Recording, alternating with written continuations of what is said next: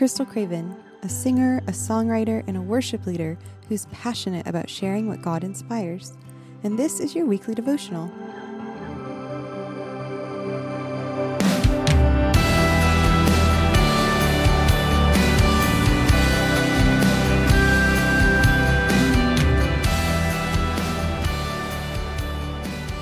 Acts 1 8 through 9 and 11 says, But you will receive power when the Holy Spirit has come upon you, and you will be my witnesses in Jerusalem and in all Judea and Samaria and to the end of the earth. And when he had said these things, as they were looking on, he was lifted up, and a cloud took him out of their sight. This Jesus, who was taken up from you into heaven, will come in the same way as you saw him go into heaven. As we were approaching and beginning that year, our year of 2022, there was talk spread over all these social circles that I was hearing about whether this would be the year that our normal life would be returning. And I'll admit, I've wondered this as well. But it makes me wonder why are we as humans so quick to hope for our normal to return to us? There is something comfortable about what we feel is normal to us, isn't there? But with that comfort, complacency is often an all too familiar companion. Now, I don't know if the world will ever return to what most people think of as normal, but I do know that Jesus is returning, and his moment of return is closer than ever.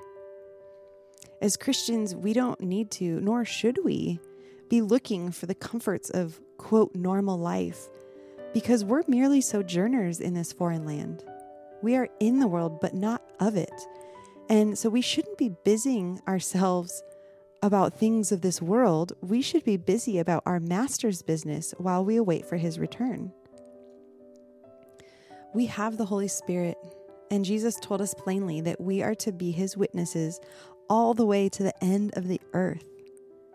Soldiers don't bother themselves with civilian issues, and neither should we. As soldiers in God's army, we shouldn't be concerning ourselves when this normal life will return to society as we know it whether normal life as we know it returns or doesn't return, our mission remains the exact same.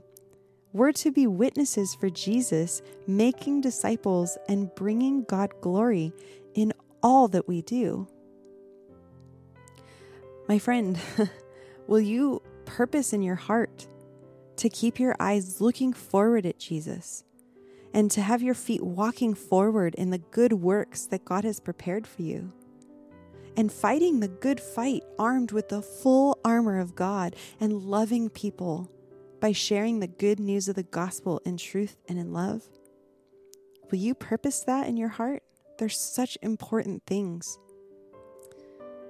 At the coming of Jesus, may all that you have done be found to be gold and silver and precious stones when tried by fire. And may you hear God say to you, well done, good and faithful servant.